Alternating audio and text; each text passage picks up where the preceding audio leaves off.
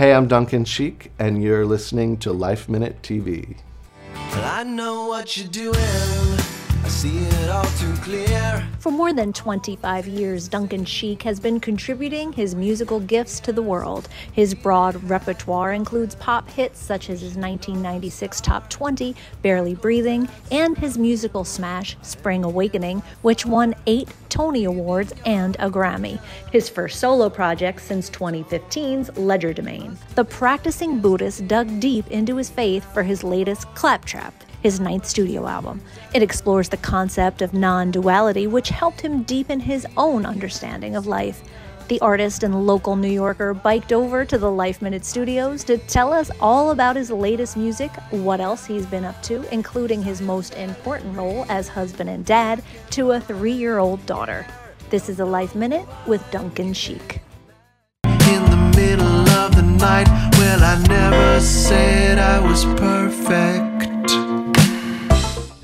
Well, you know, I, have been a practicing Buddhist for a little over 30 years, and I have sort of dealt with some Buddhist ideas in some implicit ways, you know, in various records that I've made, um, but not not really that explicitly. And I sort of dived into this one sort of particular aspect of Buddhism that's called non-duality. Um, and it, you actually you find it in other religions as well. There's a stream of it in in Islam and Judaism and, and even Christianity.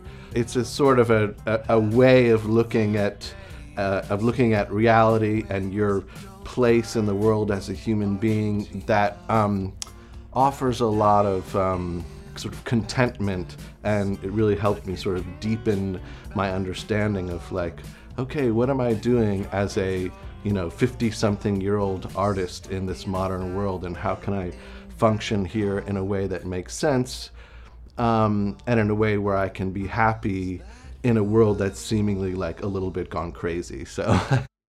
Well claptrap is just sort of a word that denotes like a bunch of like verbal nonsense that somebody might spout off, which is sort of my self-deprecating way of talking about you know how a lot of these lyrics might sound to certain people who aren't that familiar with ideas of non-duality and and Buddhism and Advaita Vedanta. So yeah, so I, I, it was just a, a, a, little bit of an inside joke.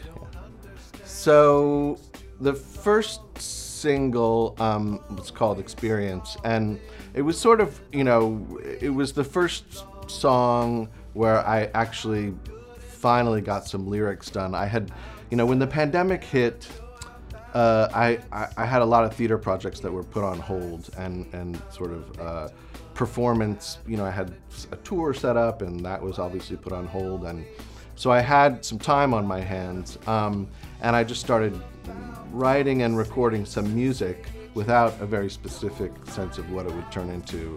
And then a few months later, I had a whole, I had maybe 50 or 60 pieces of music and no lyrics. And then I, I finally sort of came up with this lyric that was a little bit sort of about the spiritual path that I was on at that particular moment. Um, and it sort of set the tone and sort of gave me a, a, thematic underpinning for what the whole record would be about. Um, so that's experience. It's kind of like the start of the journey. Um, maybe it's sort of like the midpoint through that journey where I was sort of having a little bit of a mini existential crisis.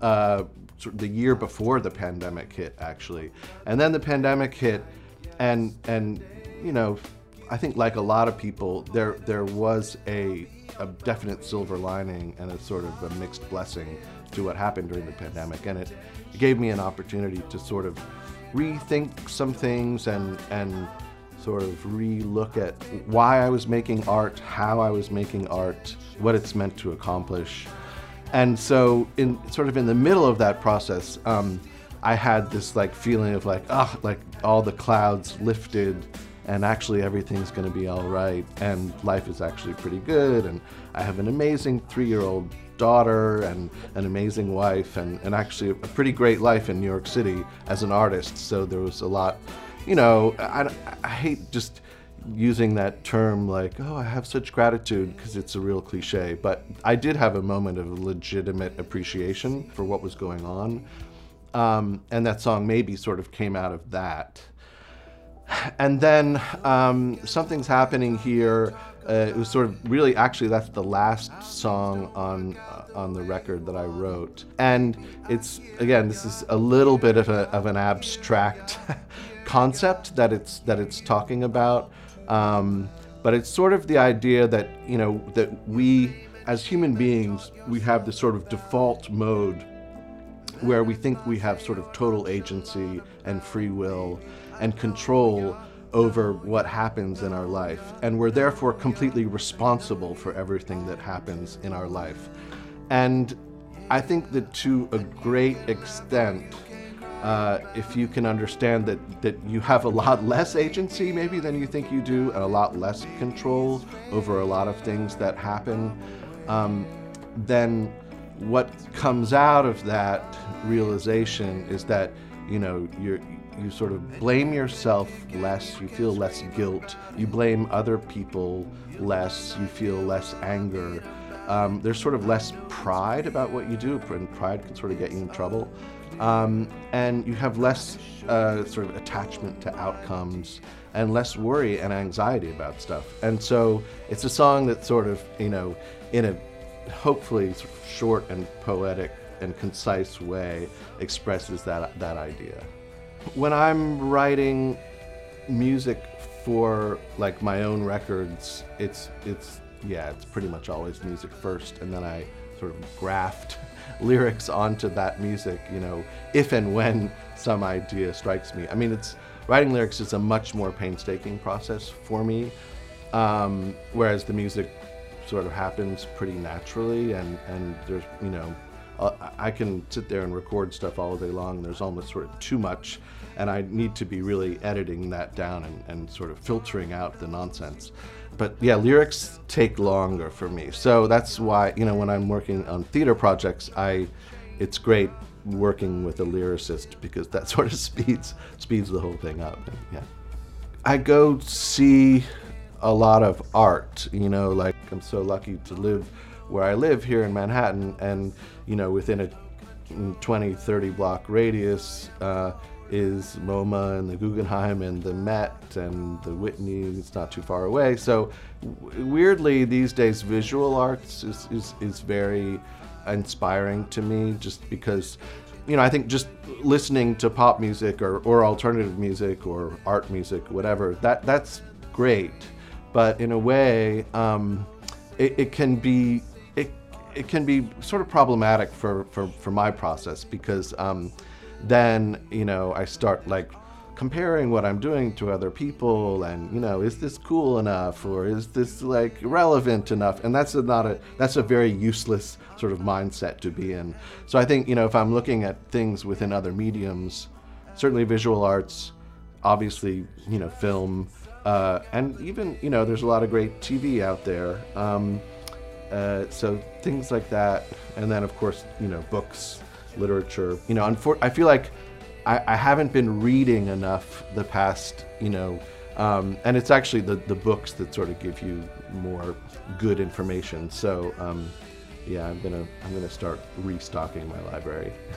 I, you know, I started playing guitar when I was five, and uh, and playing keyboards not too long after that, and uh, I got really into sort of the technology of music at a pretty young age. You know, first it was sort of guitar foot pedals and different amps and different electric guitars, and then it was, you know, synthesizers, monophonic synthesizers, and and then drum machines, and then polyphonic synthesizers. And I got my first four-track recorder, you know, when I was 14. So I was always into the sort of technology side of it. You know, my sight reading and stuff to this day is terrible. You know, I mean, I can sort of read music, but it's a joke.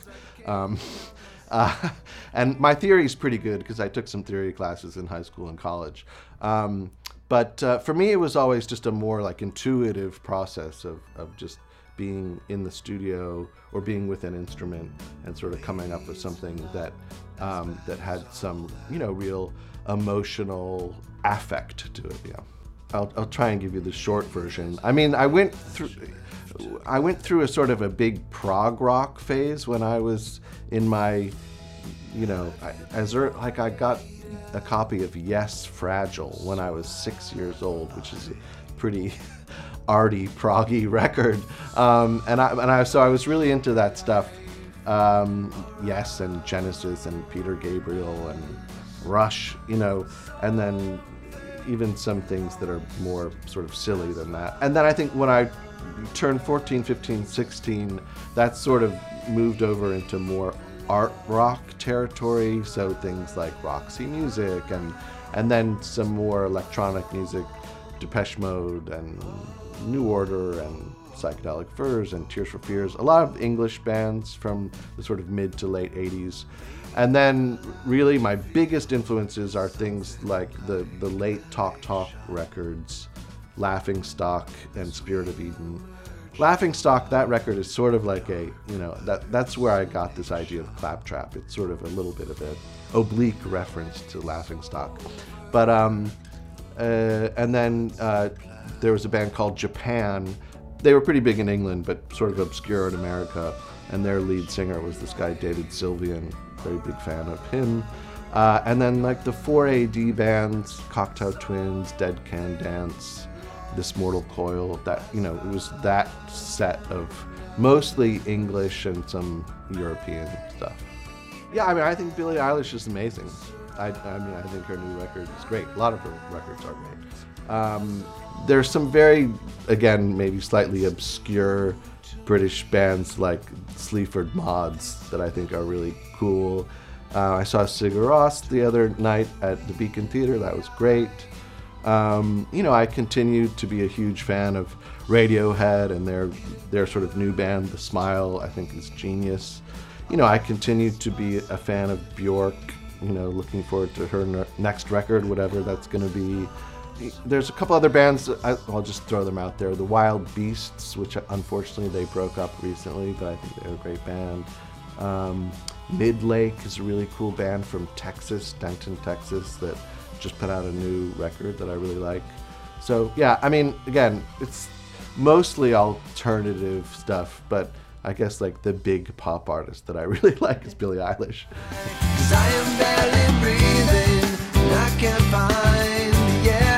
You know, at the time I wrote it, you know, I was in one of those um, like legit sort of emotional crisis with a an erstwhile girlfriend who, you know, I mean, it was like a lot of songs that I wrote at that time. It was like, ah, you know, there's this girl who doesn't like me anymore and I'm going to write a song about it. And I think that's what you do when you're in your 20s and it's like dear diary, you know, and you just write. And and why it does resonate is probably cuz a lot of people relate to that feeling. But, you know, once you've been doing this for 25 plus years, um, you need to sort of find other things to write about. I mean, I think it's great if you can write an amazing sort of love song or unrequited love song um, but it maybe would feel a little inappropriate for me at this point.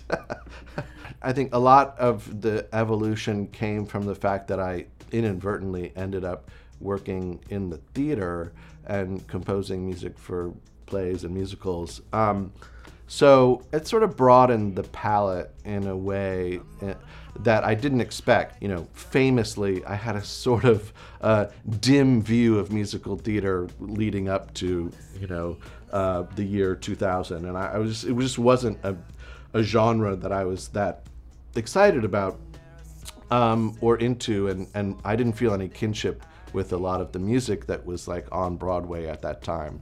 Um, you know, obviously I liked some Gershwin stuff and I liked some Sondheim stuff, and you know that's really part of the classic American songbook. So I'm not saying that you know that that I didn't appreciate any of it, but it was a stretch for me to get involved in Spring Awakening in the initial part of the process, and then you know once I did and I sort of opened myself up to to that approach and that aesthetic um, and also just this idea of where you're not writing about stuff that's just coming from your own subjectivity.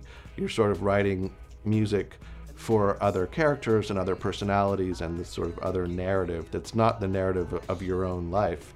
You know, it does widen the aperture uh, in a way that has been um, really fulfilling, and and I'm I'm very, you know, after my initial resistance to it, I'm really glad, uh, really happy to be involved in the theater, and, and those are, you know, certainly some of my most enjoyable creative processes are, are with other writers and directors and choreographers and set designers and lighting designers. You know, that's that's very fun stuff to be involved with.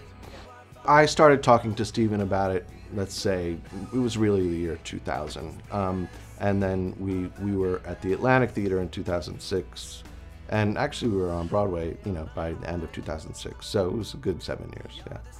Well, again, you know, initially Steven Sater, my writing partner, you know, it was very much his idea and his conception, and along with Michael Mayer, who, you know, was the director really from the very beginning.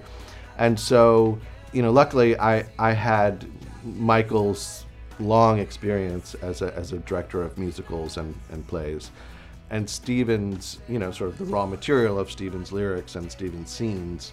Um, and you know, I just sort of naively and blithely jumped into the process, and and you know, I think my contribution was saying, well, you know, the music that I'm interested in these days is, you know, I like Jeff Buckley records and Bjork records and Radiohead records, and I'm interested in Arvo Pärt and some 20th century classical music, you know, Steve Reich and and John Adams and Philip Glass and uh, and I really like some folk artists like Nick Drake and John Martyn.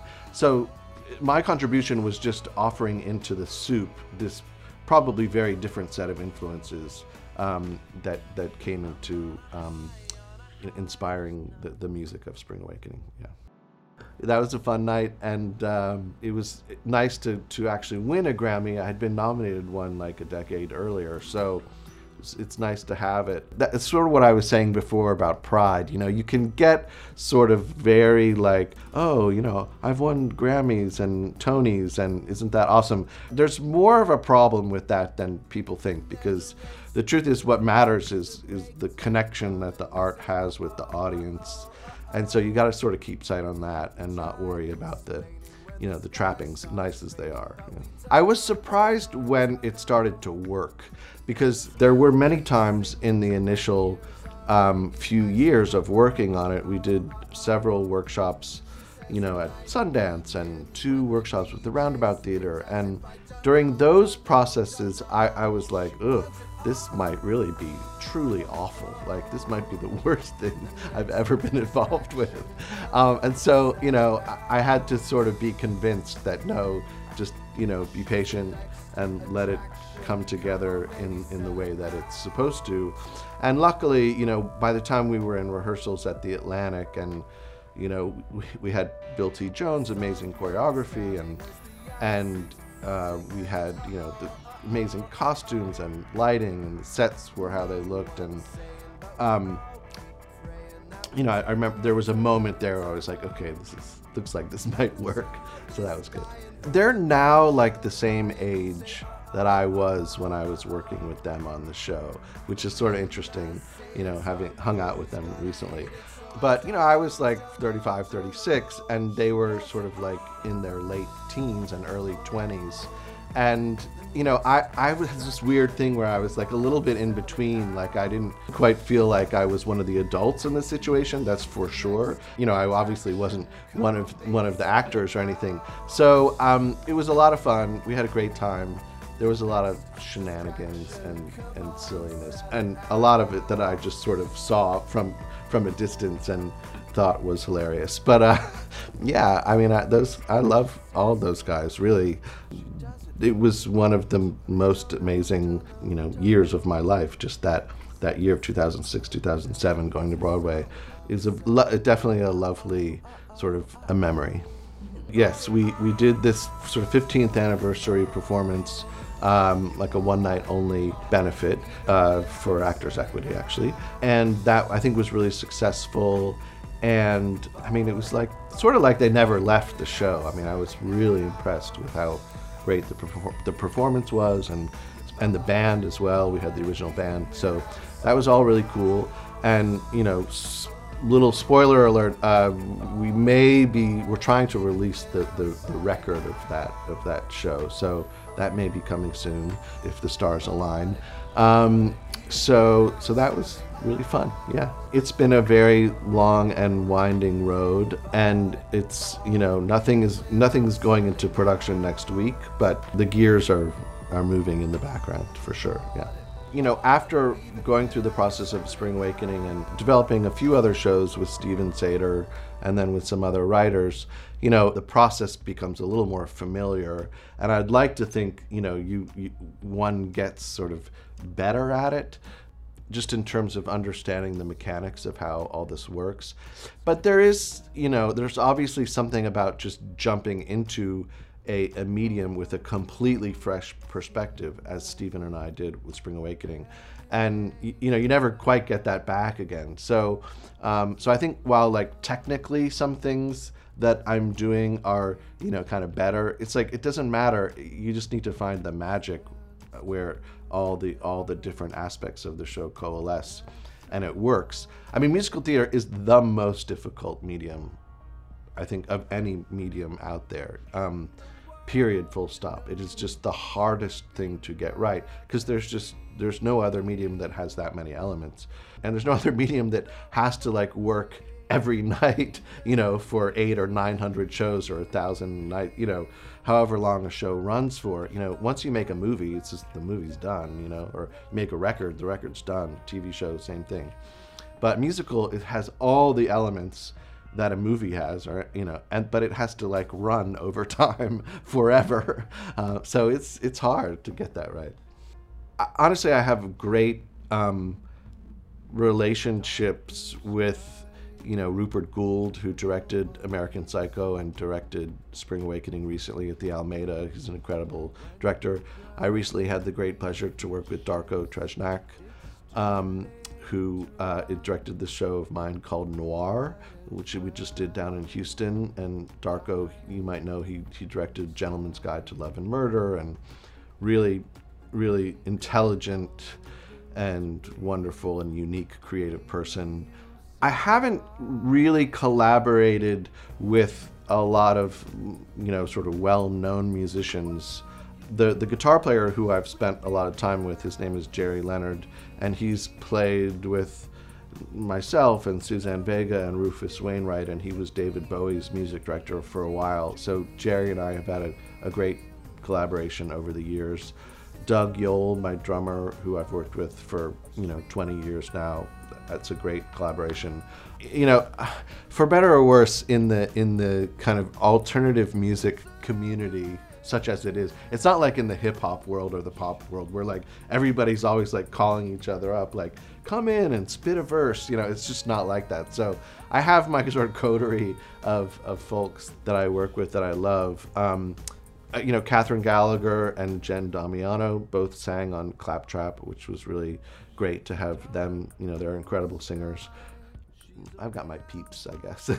Probably there's there are like some jazz musicians that I'd like to work with. The the guitarist Bill Frisell played on Phantom Moon. It would be really fun to work with him again.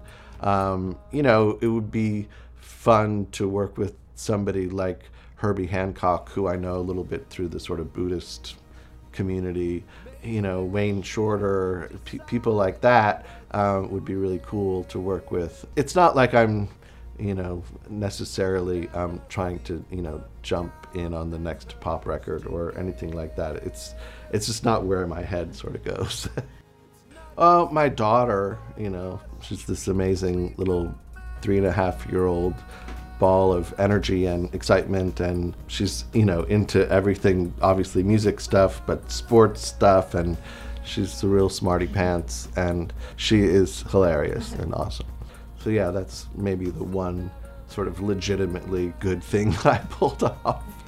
Well, it's tricky because um, you know, no matter what, having a three and a half year old daughter is is intense, and and my wife has, you know, she's got an amazing career of her own, Um, so I often find myself in the weird situation of being like, you know, I have like 17 random errands to do, and there's no way I'm even gonna get like 90 minutes in the studio to try and record this song or make this mix or record this vocal, whatever it is. So it's that is the hardest thing right now. It's just um, actually trying to create time to just have quiet time and to work in the studio. I have sort of a studio set up in my in my place here in New York. You know, getting people to kind of leave me alone for a couple hours, that's the trick, you know, not so easy.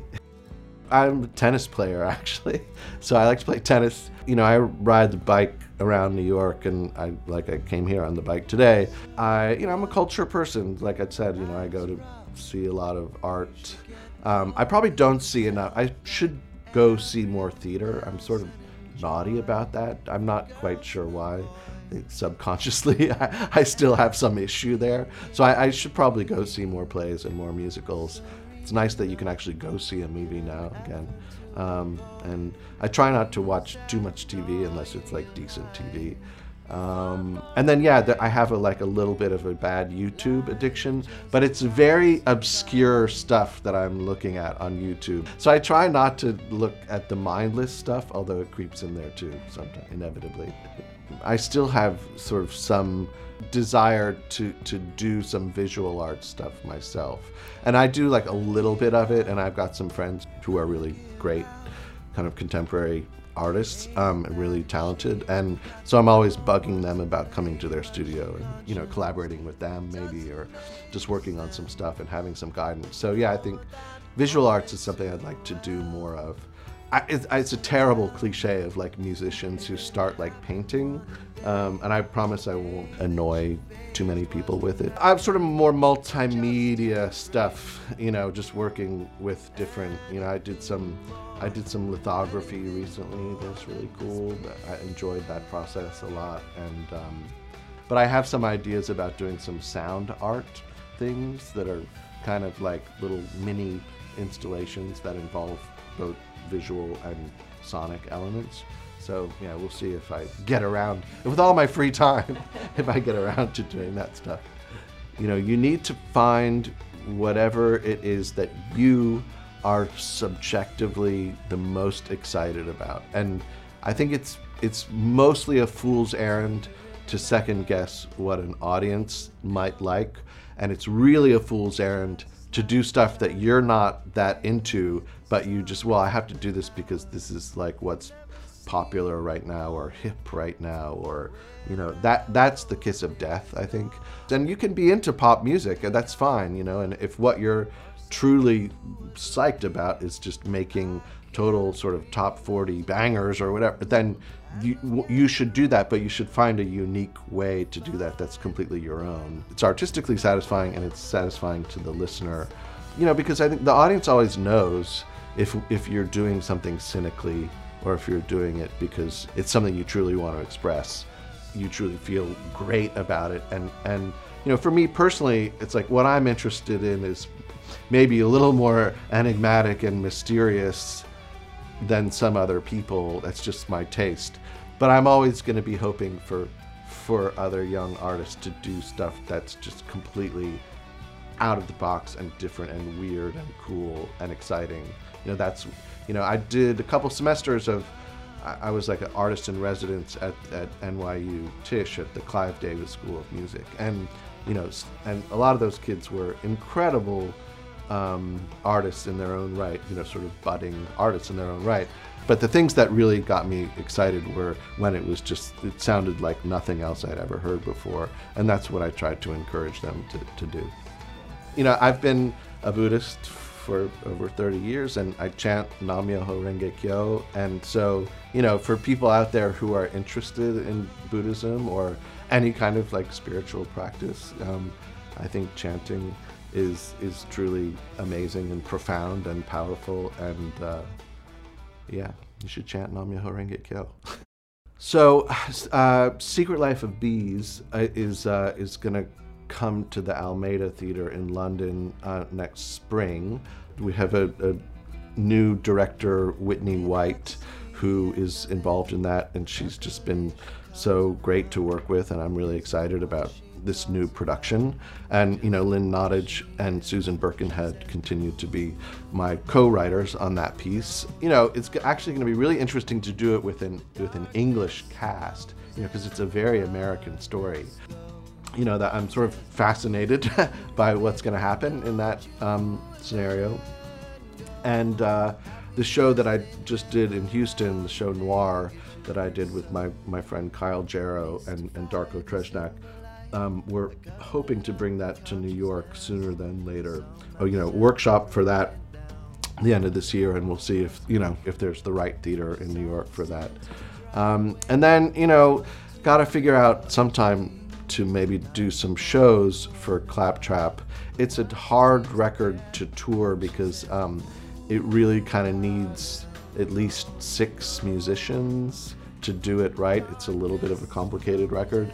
So, you know, um, trying to figure out how to how to put all the pieces together for that. So yeah, I'm just again, you know, very appreciative that I do have a, a few theater things that are nicely in development and it's nice to make a record again. Legerdemain came out in 2015, so I didn't even realize it, but you know, it had sort of been seven years since I made a record. So I'm sort of really enjoying you know, just making Duncan Sheik records again. And hopefully it will not be another seven years before I do the next one. But um, I'm just sort of back into the process of like, you know, just writing um, what I refer to as like sort of arty, weird pop songs.